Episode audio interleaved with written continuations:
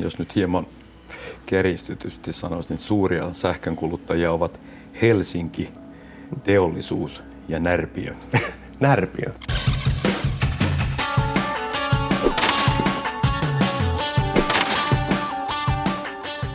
Tervetuloa kuuntelemaan kautta aikaa ensimmäistä rakentaja.fi podcastia.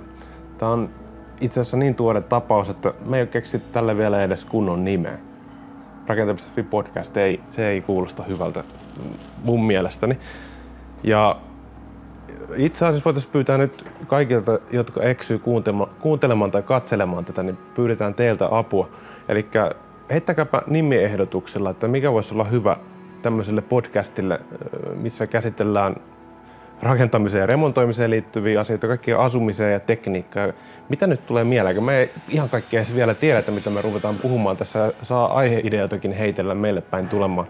Tuossa jossakin alhaalla varmaan nyt näkyy jonkin sortin sähköpostiosoite tai joku viestintäväline, millä meihin saa yhteyttä.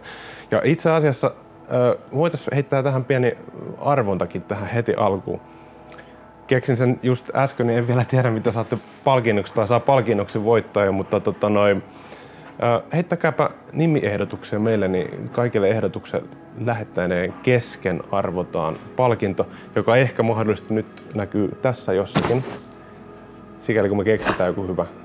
Jos me ei keksi mitään hyvää, niin tämä kuulostaa näyttää ihan pirun typerältä. Ja jos sä kuuntelet vain audiona tätä, niin jakson kuvauksesta löytyy sitten tarkempia tietoja. Tänään meillä on aiheena sähkö. Suhteellisen laaja aihe, mutta yritetään rajoittaa se tiettyihin osiin. Ja sähköstä mulla on tänään keskustelemassa aiheesta ö, sähköhinnan kilpailutuksen parissa vuosikausia työskennellyt Tapio Nääslund. Ja, Terve. Ja ja minä itse olen kaikkien alojen asiantuntija. Ja minä olen tämän podcastin vetäjä Jarno Kylmänen. Ja ennen kuin ruvetaan juttelemaan tarkemmin Tapion kanssa, niin palataan ihan sen verran siihen ihan peruskysymykseen, että mitä se sähkö itse asiassa oikeastaan on. Lukasin Wikipediasta hieman, mikä on aina luotettava lähde näytin heittomerkkejä sormillani kaikille audion kuuntelijoille. Niin tota noin, siellä on yhdessä kohtaa tämmöinen teksti. Mä luen nyt ihan suoraan sitä. Anteeksi tästä pienestä paatoksesta, mutta luetaan nyt kuitenkin. Sähkövaraus on viime kädessä alkeishiukkasten perusominaisuus, joka liittyy niiden välillä vaikuttamaan sähkömagneettiseen vuorovaikutukseen. On olemassa kaksi vastakkaista sähkövarasta, positiivinen ja negatiivinen. Samanmerkkiset varaukset työntävät toisiaan luotaan, erimerkkiset vetävät toisiaan puoleensa. Koulompin lain mukaan tämä voima on suoraan verrannollinen molempien varausten tuloon ja kääntäen verrannollinen niiden välimatkan neljään. En mä ymmärrä yhtään mitään. Jos sä ymmärsit, sä olet sähköteknikko tai joku vastaava, luulisin. Mutta se, minkä kaikki ymmärtää, mikä myös löytyy tekstinä Wikipediasta, niin sähkövirta on saanut nykyään teknologiassa erittäin keskeisen merkityksen, koska sen avulla voidaan tehokkaasti siirtää energiaa paikasta toiseen ja sen avulla toimivat mitä erilaisimmat sähkölaitteet. Se oli ihan selvä teksti. Mutta sähkö on tosi oleellinen osa meidän elämää ja lähdetään siitä Tapio liikkeelle. Mitenkä, jos sä kuvittelisit maailman ilman sähköä, nyt, jos nyt yhtäkkiä kaikki sähkö katoisi meiltä käytöstä, millainen olisi maailma? Kaos. Mm? Kaos. Tota, tämähän on sen verran kiinnostava aihe. Tästä on tehty jopa TV-sarjoja. Joku saattaa muistaa tällaisen Revolution-sarjan, jossa maailma joutui täydelliseen anarkiaan sähkön puuttumisen takia. Ja mitään muuta ei poistettu kuin sähkö. Mutta joo, ei meidän tämänhetkinen maailma kestäisi kovinkaan pitkään aika ilman sähköä. Mutta aivan toinen juttu, jos meillä olisi koskaan ollutkaan sähköä. Me elättäisiin varmaan jonkinnäköistä rauhaisaa 1800-luvun elämää täällä ja ei olisi kellään kiire ja niin poispäin. Saattaisimme olla jopa vähän onnellisempia mielenkiintoinen näkökulma, siis tämä onnellisuusaspekti. Ja näin saattaisi hyvinkin olla, en, en millään tavalla rupea väittelemään vastaan siinä asiassa. Mit, mitä sä, jos sä kuvittelet itse sellaiseen tilanteeseen, että yhtäkkiä sä ajautuisit aikakoneella äh, pimeälle keskiajalle ja sulla olisi kaikki tieto sähköstä, niin tekisikö sä sillä tiedolla mitä? Osaisitko sä tehdä jonkun tuulimylly sähkövoimalla, millä sä saisit hehkulampua valkea tai jotain? No siinä ajassa en todennäköisesti pystyisi sitä tekemään, koska mut puuttuisi nykyajan härpäkkeet niin sanotusti, jotka tarvittaisiin siihen. Tuulimyllyn voisin saada pyörimään, mutta en saisi generaattoria aikaiseksi, jolla voitaisiin sitä sähköä ottaa talteen. Tuulimylly on tosi vanha keksintö. Itsessään. Eikä, eikä sillä sähköllä loppujen lopuksi tekisikään, että vaikka sä saisit kännykäs älypuhelimen ladattua, niin mitä sä sillä tekisit, että sä niinku pois tekstailla kenellekään, etkä mitään, niin tota noin, kaiken maailman sovelluskaupat tuskin toimi siinä kohtaa. Juurikin näin. Joo, mutta siis no, niin, tämä riittää tästä fantasian maailmasta. Siirrytään vähän niin kuin nykyaikaan, että tota, noin, mistä se sähkö loppujen lopuksi tulee? Eli tota, noin, sähköä tuotetaan, siis monet, kyllä me tiedetään, miten sähköä tuotetaan niin poispäin, mutta käydään nyt vähän läpi kumminkin, että mitä erilaisia sähkötuottamistapoja on, mistä se tulee meidän johtoihin? No, sähköhän perinteinen tapa sähköä valmistaa on ollut lämmön, lämmön tuottaminen. Ja nyt me ollaan pikkuhiljaa koitetaan päästä siitä eroon. Eli, eli ei enää polteta ja aiheuteta hiilidioksidipäästöjä, päästöjä, jotta saataisiin sähköä. Ja nyt tällä hetkellä nämä uusiut, uusiutuvat luonnonvarat, aurinko, vesivoima. Toki vesivoima on ollut jo pitkään käytössä, mutta tota, nyt se on niin tullut uudestaan pinnalle. Niin nämä on nyt niin tulon päällä. Tulon päällä. Ja vesi on ehkä siinä mielessä mielenkiintoinen, että se mielletään tällaiseksi virtaavan veden voimaksi, joissain tapauksiksi putoukseksi, josta saadaan sitä sähköä talteen. Mutta on jo pitkään tutkittu muun muassa, että aaltoliikkeestä saadaan, saadaan energiaa, sähköenergiaa tuotettu. Ongelma on vaan siinä, että se on varmaan tupla hintasta tällä hetkellä tuottaa, mitä, mitä muuten. Mutta se voi olla yksi ratkaisu. Meillähän riittää merta ja meri on aina liikkeessä. Sitten on myös heitetty ajatuksia vedenalaisista tuulimyllyistä, joilla otetaan merien virtauksista se voima, joka sitten pyörittää sitä generaattoria, joka tuottaa meille sähköä. Monet näistä, mitä sä nyt mainitsit näistä uusista ja tulevista tavoista, niin nehän kuulostaa kaikki semmoisilta, että näillä me ratkaistaan ilmastonmuutosongelmat. Eli sen jälkeen ei tarvitsisi tarvis käyttää mitään niin hiilivoimaloita, ei tarvitsisi käyttää ydinvoimaa. Laitetaan vaan niin tuulimyllyä, aurinkopaneeleja ja sitten näitä vesivoimajuttuja. Niin miksei me tehdä sillä Eikö se niin ratkaisi kaikki nämä ongelmat, minkä kanssa me nyt tapellaan? No joo. Me kulutetaan sitä sähköä vähän enemmän kuin pystytään tällä hetkellä millään yksistään tuulivoimalla tai vesivoimalla tuottamaan. Ja toisaalta nämä mainitsemani aaltovoima, ja nämä ei ole kilpailukykyisiä hinnalta. Et, et sekin myös rajoittaa sitä, sitä mutta tutkinta on ilmeisesti käynnissä ja ehkä se jonain päivänä. Ja kun pakon edessä voimme joutua tekemään sen. Mm. Mutta on tässä vielä mahdollisuuksia. Vety on, vety on vielä mahdollinen. Saattaa olla, että päästään tällaisiin. Että me ollaan murrosvaiheessa ja siinä aikana me ehkä käytämme tuota ydinvoimaa nyt sitten. Siis joo, näistä, näistä ilmastoasioista ja päästövähennyksistä, niistä on deadlineja esitetty, koska pitää kaikki päästöt olla minimissä. En nyt muista enkä yritäkään muistella, mitä nämä deadlineit oli. Mutta tota noi, äh, lähinnä pointtina tässä kohtaa se, että niinku tämmöiset deadlineit ja pakkorajathan on paras äh, kehityksen kehittäjä. Eli kun on pakko tehdä jotakin, niin silloin yleensä myös tehdään asioiden eteen jotain. Mutta onko, millä, mitä mieltä sä olet, onko yhteiskunnat nyt ajettu siihen pisteeseen, että nyt ihan oikeasti on pakko keksiä ja viedä ne keksinnöt tuotantoon tällä, tällä saralla? En mielelläni lähtisi politikoimaan tällä, mutta tälläkin viikolla erään valtion päämies irtaantui kokonaan ilmastosopimuksesta. Näyttää siltä, että meillä ei ole mitään pakkoa. Vielä. Se on, se on jonkinnäköinen tahtotila nyt, mm. mikä on. Ja Suomessahan tämä nyt on hyvin korostunut, tämä tahtotila. Joo. Sitähän kaikki tietysti nyt toivoo, että niinku ratkaisut on sellaisia, mikä on kestäviä kaikille. Ja aika näyttää, että miten nämä hommat etenee. Ei niin siihen sen enempää oteta tässä kohtaa kantaa. Öö, Miten sitten, kun sä mainitsit siitä, että sitä sähköä kulutetaan aika paljon, nämä uusiutuvat energiamuodot ei nyt välttämättä vielä ihan pysty kattamaan sitä, niin mitkäs, mitkäs näitä on sitten näitä suuria kuluttajia? Onko se se, että me tota, noin katsotaan telkkaria ja laitetaan voileipä leipägrilliin vai mikä se sähköä vie? No, jos nyt hieman keristetysti sanoisin, niin suuria sähkönkuluttajia ovat Helsinki, teollisuus ja Närpiö. Närpiö? Mikä siellä? No, oma epäilykseni on, että siellä, siellä tämä kasvihuonetuotanto on tämä syypää. Ja nyt puhuttiin suhteellisesta sähkönkulutuksesta, mutta Suomen kunnista merkittävästi sähköä kuluttavaksi kunnaksi on noussut Närpiö. Okei, tää, toki, tätä toki, en osannut odottaa. Toki Helsinki ja teollisuus, teollisuus kuluttaa merkittävästi enemmän sähköä kuin Närpiö, mutta suhteellisesti Närpiö kuluttaa paljon sähköä.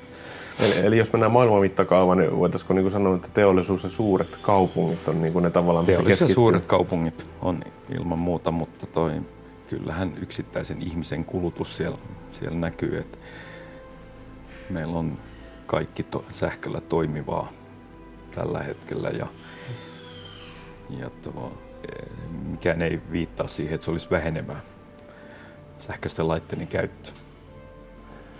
Se on, mutta onko se oikeasti niin kuin siis tämä teollisuuden osalta, niin tuo, onko se se, siis kun ne kuluttaa paljon sähköä, mutta kun miettii sitä uusiutuvia energiamuotoja, niin onko se se energian äh, varastoinnin ongelma, se juttu, minkä takia esimerkiksi niin teollisuus ei pysty käyttämään sitä äh, uusiutuvaa energiaa, vai onko se vain, että se uusiutuva energiatuotanto likikään tarpeeksi suuri niin kuin teollisuuden no, tällä hetkellä?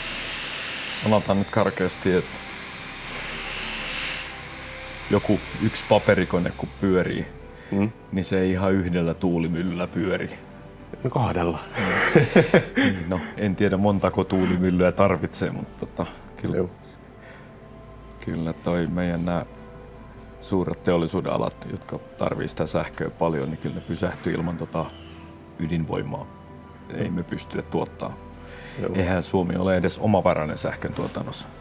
Niin, missä, tuontisähköähän me tarvitaan joka tapauksessa. Mistä sitä tulee kaikista eniten? Onko se siis pohjoismaisesta uh, maista joo, vai Venäjältä? Vai? Siis Pohjanlahden tuolta puolen, joo. eli pohjoismainen vesivoima varsinkin on erittäin merkittävä, merkittävässä roolissa Suomessa. Että Suomi ei ole kovinkaan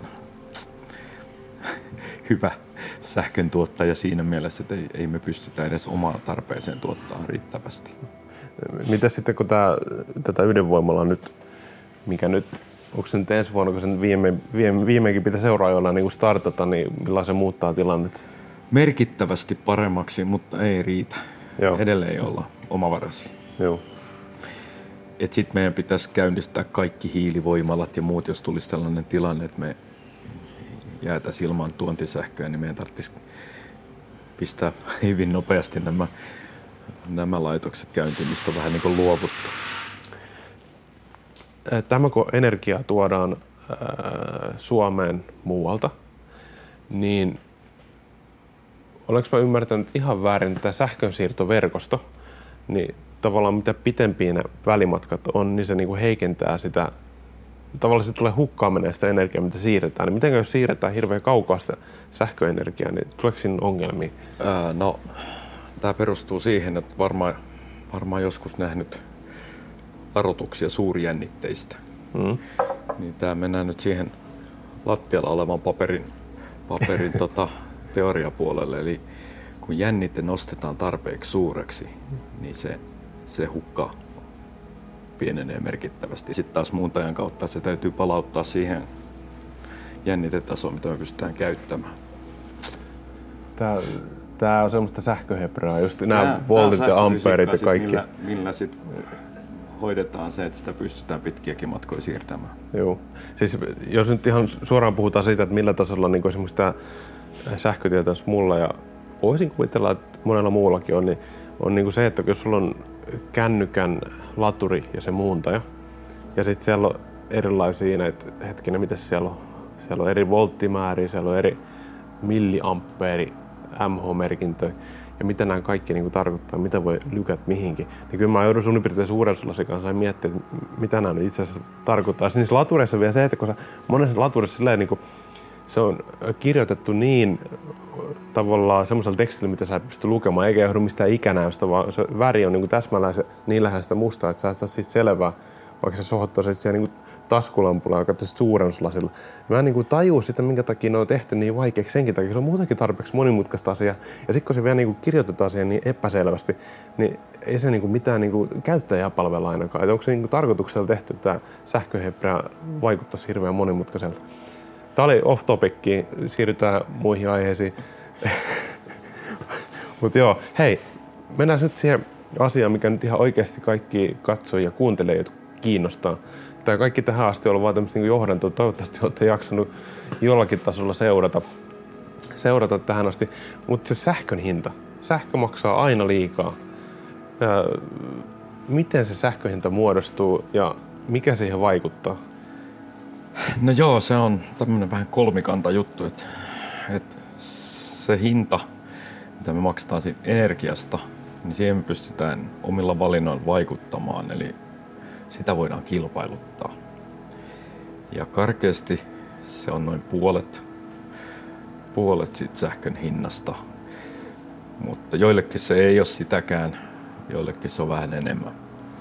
Mutta noin puolet ehkä voitaisiin arvioida, että on sen energian hinta. Toinen puoli tulee sitten sen siirrosta ja siirron perusmaksuista.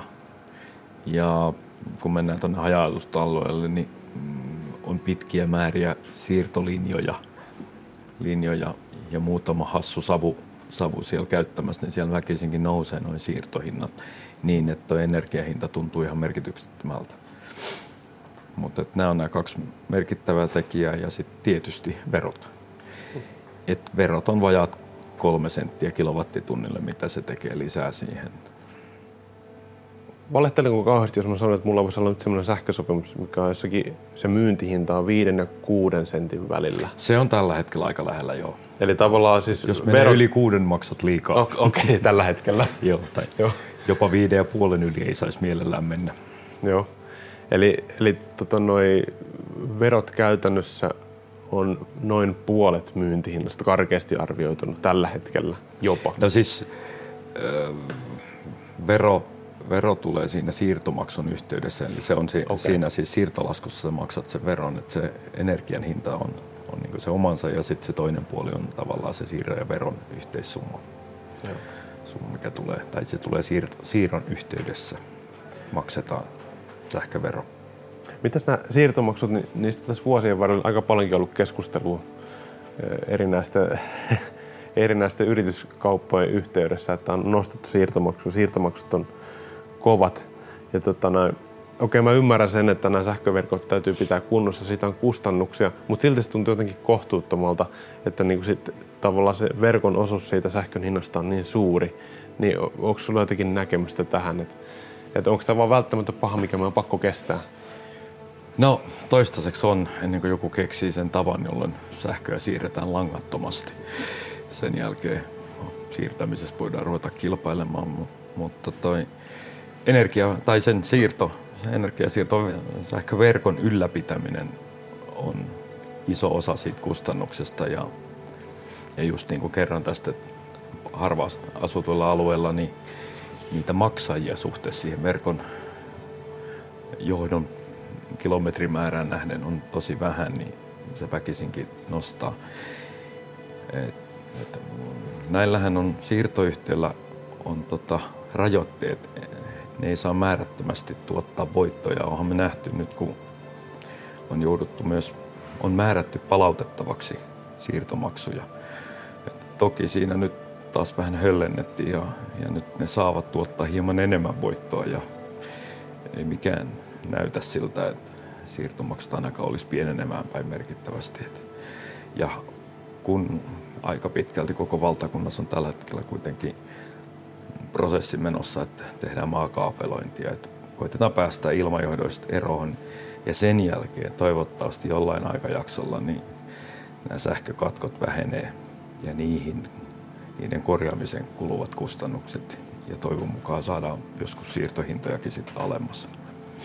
Niin Tämä voi... on toiveita tietysti. niin, mutta voitaisiko tästä, jos niin kuin loogisesti ajattelee tätä asiaa, niin sen jälkeen, kun kaikki Suomen äh, ilmasähköjohdot on saatu maan alle piiloon, niin periaatteessa pitäisi siirtohintojen laskea, koska tavallaan se verkosto on valmis ja sen ylläpitoon tarvitaan toki rahaa, mutta ikään kuin ne suuret investoinnit olisi ehkä siinä kohtaa tehty, vai onko tämä ihan toiveunta vaan? No, tämä on siinä siinä, että onko toiveunta vai todellisuutta, mutta joo, näin se on. Tällä hetkellä se, kun prosessi on käynnissä, niin se on pitkä prosessi ennen kuin se on kokonaan tehty. Eikä se tietysti kaikkiin paikkoihin ole mahdollistakaan vielä tai tällä hetkellä jouduttaisiin repimään tai kaivamaan maahan ihan älyttömiä määriä ja älyttömiin paikkoihin. Että, tota, ei ihan hetkeä päästä kokonaan ilmaverkoista.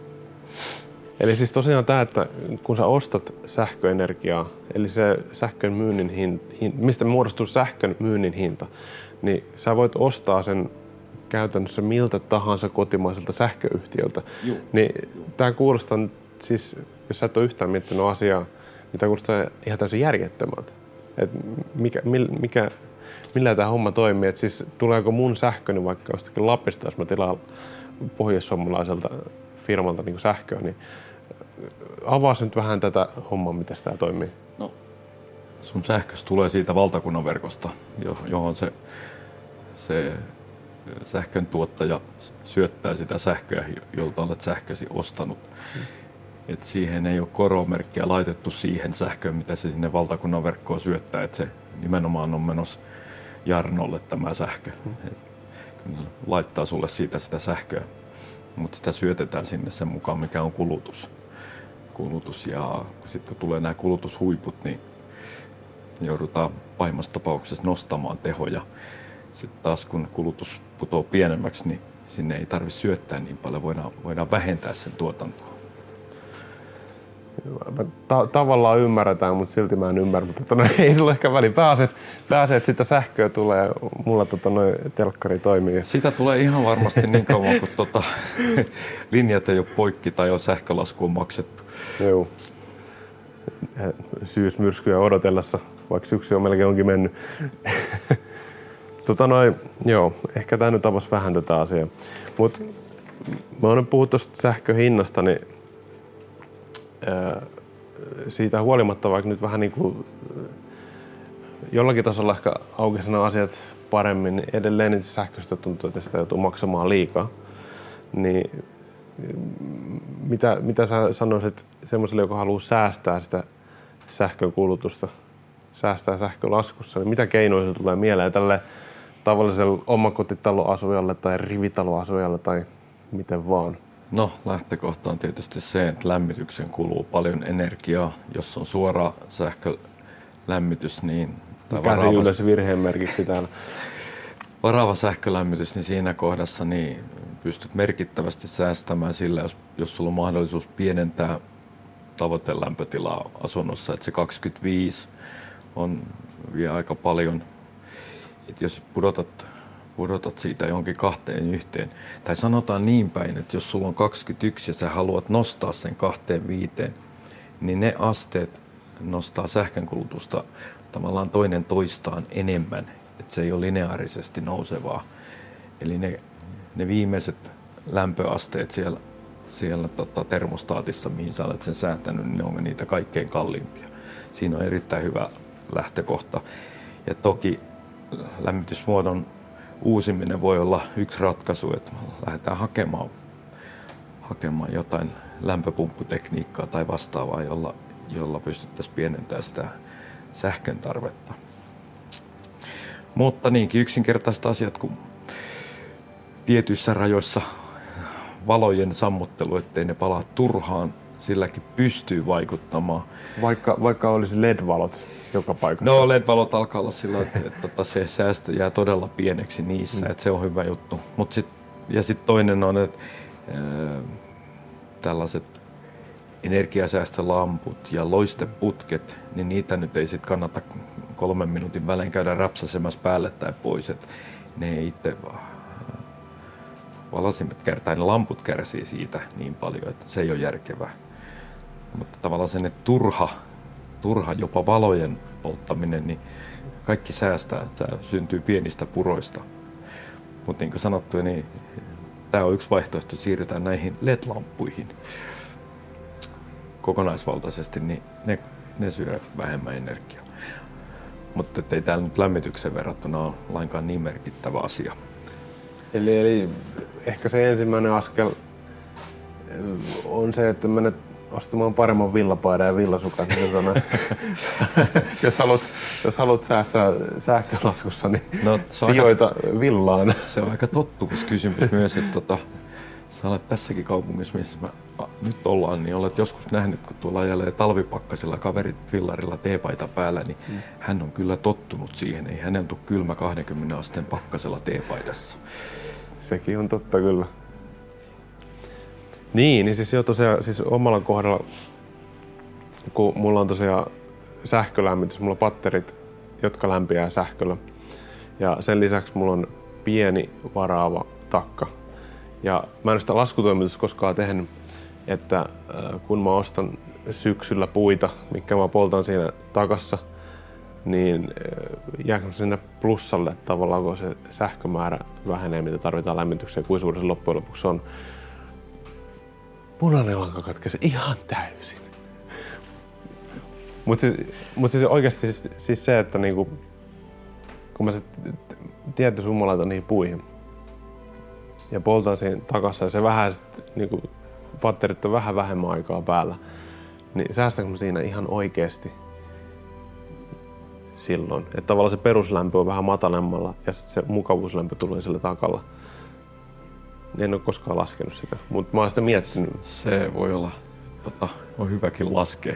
Niin. laskea. Toki ei sitä poista, etteikö sitä puuta kannattaisi ostaa. Silloin on, silloin on muitakin elementtejä tuon tulen käyttämisellä. Että, tota, se ei ole ihan yksi yhteen pelkkää lämmitystä monasti. Ei. Ja siis joo, ja sitten okei, okay, sillä saa tunnelmaa ja sitten mun mielestä se lämpö, mikä siitä tulee, niin on jotenkin miellyttävämpää kuin se, mikä tulee pattereista. Ehkä se on, ehkä se on vaan niinku placebo vaikutus. Se on fiili, fiilislämpöä. se, se voi olla. Joo. Joo. Mutta joo, monastihan se on niin, että tota, ää, ei ne puutkaan ole ilmaisia. Että lopputulos on, niin. voi olla hyvin lähellä nollaa. Että, että toi. Mutta sä nyt voit ihan karkeasti miettiä sitä, että mitä sun vuositasolla on sähkölaskut yhteensä ja mitä sun ne puut maksaa, kuinka ison osan, osan ne, se puihin uponnut euromäärä on suhteessa siihen sähkölaskuun. Mm. Ja jos se, jos se on puolet, niin silloin tiedät, että puut ovat kalliimpia. kalliimpia. Mutta tota, se on yksi tapa sitten kuitenkin säästää sähköä. Joo, ja jos nyt ihan sit puhutaan näistä lämmitysmuodoista, niin kyllähän siellä on monia oikeasti semmoisia lämmitysmuotoja, mitkä on huomattavasti tehokkaampia kuin sähköpatterit noin niin kuin sähkökulutuksen kannalta. Sen enempää ottamatta kantaa siihen, että jos sä rupeat vaihtaa lämmitysjärjestelmää, niin kuinka sulla kestää, että se maksaa itsensä takas, tämä niin kuin investointi siihen. Mutta tavallaan vaihtoehtoja on vaikka kuinka paljon. Vaihtoehtoja riittää jo. Ja tota, pitkälti tämä on sillä, että nyt kun tietyllä tavalla jopa valtiojohtoisesti ohjata, saatetaan ohjata, niin niin sä saat helposti vaikka, vaikka jotain hyvää kotitalousvähennyksen tai jotain muuta tukiaisia, tukiaisia siihen, että siirrytään niin sanotusti parempiin lämmitysmuotoihin. Tällaisten kautta se saattaa tulla myös, että ne, ne on ehkä huomioarvoisin. Mutta ei se nyt ihan kaikkein huonoinkaan tapa on lämmittää toi sähkölämmitys. Hei, mulla on tässä puhuttu vaikka mitä sähköön liittyy. Ja nyt kun ikään kuin tämä kiinnostavin aihe varmasti monen mielestä hintaa saatu käsiteltyä, niin mennään hetkeksi mun mielestä kiinnostavimpaan aiheeseen. Eli tota noin sähkötuotannon ja siihen liittyviä asioita niin kuin tulevaisuus. Ja taidettiin jossakin vaiheessa sivutakin aihetta siinä mielessä, että sähkövarastointi on hankalaa nykyisellä tekniikalla. Se jossakin määrin onnistuu, mutta se on hankalaa. Mutta tuo äh, internetin ihmeellisestä maailmasta löytyy paljon erilaisia niin kuin projekteja, suunnitelmia ja kehityshankkeita, missä niin kuin pohdiskellaan erilaisia sähkön varastointimuotoja. Onko sulla minkälainen mielikuva niistä, mitä on suunnitteilla tässä kohtaa siihen liittyen? No ei varsinaisesti ole mikään, mikään tota, mitään tuotekehitykseen en ole, en ole perehtynyt, mutta sanotaan, että mahdollisuuksia on monia. Sähkö- tai akkutekniikkaahan sen käytännössä on, on pitkälti, mikä on tällä hetkellä käytössä. Se on, se on tavallaan ihan muuten varten ottaa, mutta tullaan aina tähän kustannuskysymykseen, että se oli ihan kallista. Mutta me ollaan tilanteessa, jossa todennäköisesti akkutekniikka tulee kehittymään.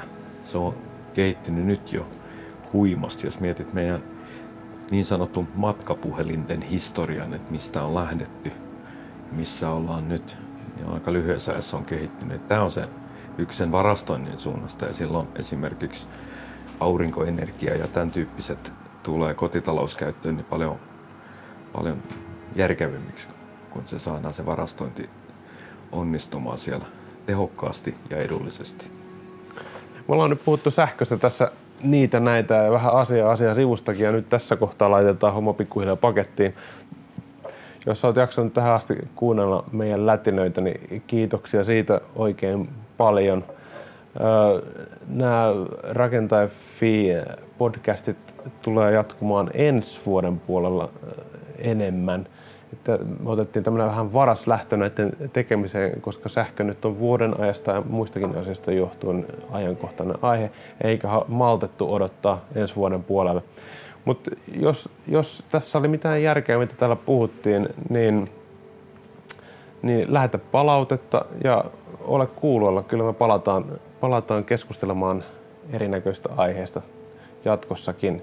Mutta tässä vaiheessa ei muuta kuin hyvää päivän jatkoa ja sähköistä tunnelmaa kaikkiin koteihin ja kaupunkeihin ja toreille ja turuille ja mitä kaikkea näitä on. Kiitoksia Tapio hyvästä keskusteluseurasta ja jatketaan harjoituksia.